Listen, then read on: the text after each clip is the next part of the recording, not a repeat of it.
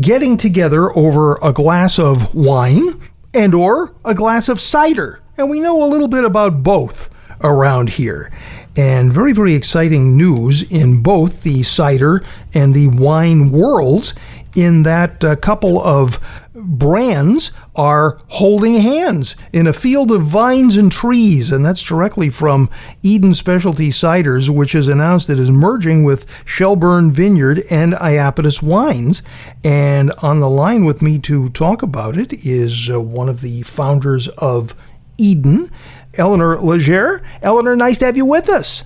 Thanks so much for having me, Bruce. Well, congratulations on all this. This is a big day and a big announcement. It is. It's been in the works for uh, quite a while, and uh, the team is so excited uh, about the future, and we're um, ready to get going and, and do the work. So it's all good.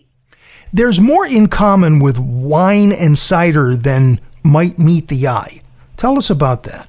Well, fundamentally, they're both um, fermented fruit juice, right? So wine is grape fermented grape juice, and cider is fermented apple juice. And obviously, those fruits are different from each other, but the, the fermentation process um, is very similar. And in fact, the choices um, a winemaker, cider maker can can make during the process are pretty much the same in terms of do you want to create something that has that is sparkling or still um, you know do you want it to be more natural or more sort of classic um, and so particularly for cider makers who approach cider making like wine um, it's um, it's very it's 95 percent the same the same thing. The tanks are the same tanks. All the equipment's the same. All of that.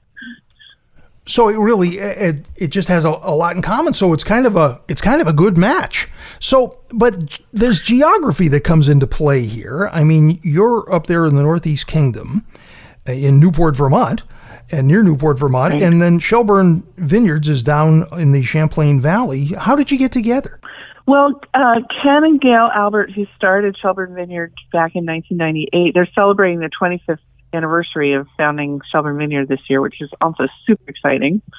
Um, I met them just when we were getting started in 2008, and in fact, um, we started with ice cider in the basement of a farmhouse up here in the Northeast Kingdom, and the only place where you could actually go and do a tasting of of our ice cider and buy some was in their tasting room because they very graciously offered to to carry it and and taste it there.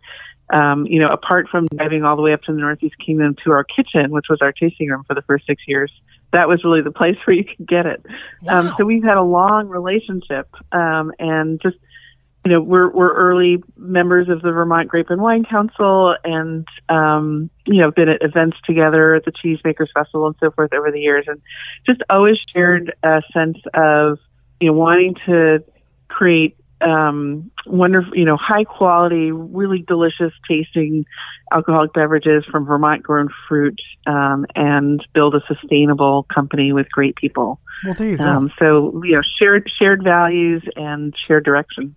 So exciting. Now, it turns out that you and I have uh, actually encountered each other and this wonderful cider before, and uh, you brought me back to the Boston Wine Expo where we used to hang out every year. And uh, I remember the tasting, and there were some ice ciders, and this was when ice wine and ice ciders were really coming into their own. And uh, you were one of the ones that we tasted, and uh, it was very exciting uh, thinking about the how the the terroir, which is so important in wine, also makes a difference in cider and hey, the fact of the matter is, it's it's cold in the kingdom. that's right. yes, that's right. Um, right. The, the you know ice cider is something that was developed in southern Quebec in the late '90s as they saw the success of ice wines in Ontario. And um, my husband's French Canadian. We were in Montreal uh, in, over Christmas in 2006, and we tasted it. And we looked at each other and said, "Why has nobody really focused on this in Vermont?" Um, you know, if you talk about terroir for ice cider, we have the best because not only do we have really cold weather, but we have fabulous apples and apple varieties in you know much greater number than they do um, in southern Quebec. So I went down to Scott Farm um, outside of Brattleboro in Vermont, and they grow almost 120 different varieties of apples. And sat down and said, I think I'd like to make some ice cider in my basement. What might be some interesting apples to try? And just started learning all about these historic heirloom varieties and their characteristics, and um, you know, came up with a blend for ice cider that uh, has been our flagship ever since. Oh, no kidding. So I, I, wasn't aware, or at least I had forgotten, which is probably the case, that uh, there is heritage involved here, and there's heirloom in the uh, in the DNA of all of this. Can tell us a little bit about those apples that are going into this ice cider? Yes. Yeah, so you know the the European invaders brought apple seeds and, and budwood with them from Europe, sure. um, and along along with honeybees um, and apples are e- extremely um, genetically di- uh, diverse. They have a lot of chromosomes. They have more chromosomes than people actually, and they're very adaptable. And they really took to the landscape, particularly in the Northeast. Um, and there was an explosion because people were planting seeds, and seeds are not true to the um, fruit that they're from because they're cross pollinators. So if you plant a McIntosh seed, you don't get a McIntosh apple. Um, and so there was this explosion of genetic diversity, and, and every seed is a unique variety, and a bunch of them would grow, and people would decide, oh, this one's good for this purpose. I'm going to keep cloning it and propagating it. And one of the, the first named American varieties of apple is the Roxbury Russet from Roxbury, Massachusetts. Wow. um, which was, you know, people got excited about it when they first discovered it in um, like 1640s. Um, and it's been propagated ever since. Um, and, you know, there are probably 20 acres of it in existence. And if those go away, they're gone forever from the face of the earth. And it's this fascinating apple because it looks like a little brown potato. And you think, why would anybody care about that? But um, it has the feature of really great sweetness to it, much higher than a typical grocery store apple. And when you pull it off the tree in October or falls off the tree and you put it in your root cellar, um, you could go down in your root cellar in January or February and it would get sweeter off the tree. And to, in those days when sugar was not available readily and so forth, you know, to, to have something fruity and sweet that you could eat in the dead of winter was just super amazing. Yes. Um, and that's why that, that apple has persisted. And that's a, a good portion of our blend every year. I love the knowledge. It, the knowledge is amazing. I could sit and listen to you uh, just go on and on and on about all of this, and it is just so interesting.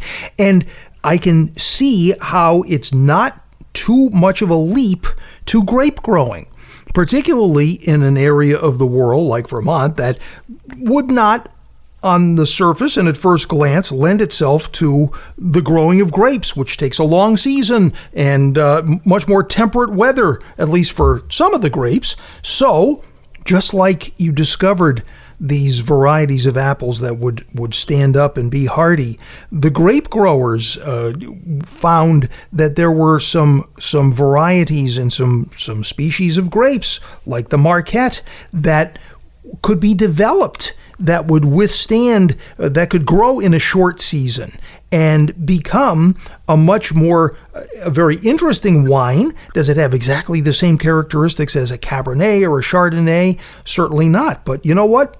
Nothing else in Vermont is the same as it is anywhere else either. But remember, everything tastes better yeah. in Vermont. Of course, because um, that's made with the love of the, the hands that take care of the fruit and the and the people. Yes, absolutely. And and you know, Ken Albert at Shelburne was one of the very first to plant some of the newer Minnesota hybrids, like the Marquette, um, uh, here. And um, uh, Shelburne is now the largest grape grower in the state of Vermont um, and has the largest Marquette planting, um, which is a combination of you know these these hybrids they're a combination of um, native uh, vines that are cold hardy um, cross pollinated with vinifera. Um, in the case of Marquette, one of its parents or grandparents is Pinot Noir, um, so from Europe, um, and the Marquette is just it's everything you want in a wonderful dry red wine. It's got tannin, it's got great fruit character, it's ripe enough, but it has that nice acidity to it. It just makes it great with food. Um, and if you haven't ever tried a you know a wine made from Marquette, it's definitely worth doing. It is it is delicious. It is uh, it will remind you a bit of Cabernet Franc, which uh, there is a lot talking about vinifera, the the New England winemaking in places like Rhode Island and Aquidneck Island and places like that uh, found that Cabernet Franc would stand up, and there were some winemakers like uh, uh, Court Wilson who started who were very much into vinifera and planted Cabernet Franc and found that it did very well. The Marquette I find has a little more body, but drinks again like a uh, a Cabernet it is lighter in body. It'll actually take a chill. And it is, uh, as you point out, it is amazing with food. We did a wonderful tasting with Chef Donna Seibert at the Waybury Inn with some Marquette, as well as the other flagship of Shelburne Vineyard, the Iapetus. Yes. And I don't remember yes. which Iapetus it was because there's more than one. Uh, probably sub, probably subduction if you were if it was a Marquette. Yeah. Um, the the you know the Iapetus brand is the line of of wines being made by Ethan Joseph, who's the head winemaker at Shelburne Vineyard, and he introduced these wines um, a number of years ago, and they're really his his project, um, and made you know without addition of commercial yeast and without filtration, and um, but still with incredible attention to detail and the quality of the fruit. Um, and they're just beautiful, and they're really gaining an audience not only here in Vermont, but but beyond Vermont as sort of the natural wine movement grows um, uh, across the country. And one of the things that we're excited about doing, in addition to um, you know spreading the word about these ciders and wines, is also um, doing some co-fermentations.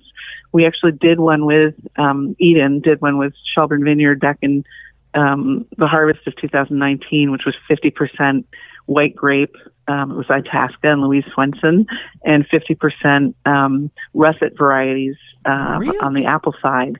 And uh, it was a pet nat style. It was just beautifully fizzy and brightly, you know, bright acidity and just delicious and great with um, everything you. It was kind of I used to call it like uh, spark. It's a equivalent of a natural sparkling Gruner Veltliner.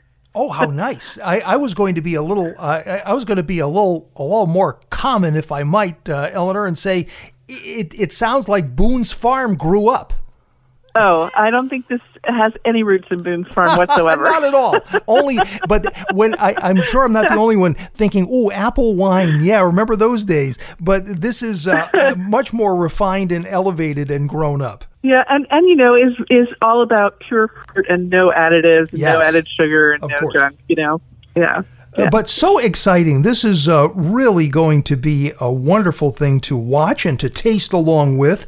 As uh, I mean, simply put, Shelburne Vineyards wines, Iapetus wines are going to be available at Eden Specialty Ciders, and Eden Specialty Ciders are going to be available at the Shelburne Vineyard uh, Tasting Room uh, right there on Route 7 where the grapes are growing. Uh, and uh, But there's much more to it than that, of course, as you pointed out, Eleanor. Well, um, the, the other great thing about this combination is it's really all about the growth opportunities because – we're up in the Northeast Kingdom. There are not many people here. Our tasting room gets very little traffic. Um, and so our growth has really been through distribution and um, e commerce. Um, we have distribution for our ice ciders, our dry bottled ciders, and now we have some um, wine style canned ciders. And we send those to almost 20 states in the District of Columbia. Um, and Shelburne, you know, that fabulous, as you said, fabulous tasting room and hasn't needed to invest so much in distribution. And so we're going to be able to offer the ciders in Shelburne, which will be an opportunity for people in the Burlington area to really experience Eden without having to drive all the way up to Northeast Kingdom. And we're going to be already starting to offer um, the Iapetus wines and Shelburne wines on our website to our e-commerce customers and then through our distribution network so there's there's lots of great opportunities and the team's super excited and nobody you know there are no two people fighting for the same job. Everybody's you know employed and and just has bigger scope So oh, that's it's great. It it is just all positive and it's so exciting. So we can't wish you anything but success. Fantastic. Thank you for sharing a bit of it with us. How can we find out more about Eden Specialty Ciders and Shelburne Vineyards in Iapetus now all together? Yes. Um, well, the Eden's website, E D E N C I D E R S dot com, has information about all three now. So that's a great place to start. Excellent. And uh, you can find everything everywhere all at once to coin a phrase. All at once. At, uh, uh, at the shelburne vineyards tasting room as you point out that lovely tasting room in shelburne and then up there in the kingdom at eden specialty ciders as well. Uh, wonderful. Well we'll get to see you soon in both places we hope. Uh, and thanks very very great. much for being with us and congratulations. Thank you bruce and thanks so much for having me and um, i hope we stay in touch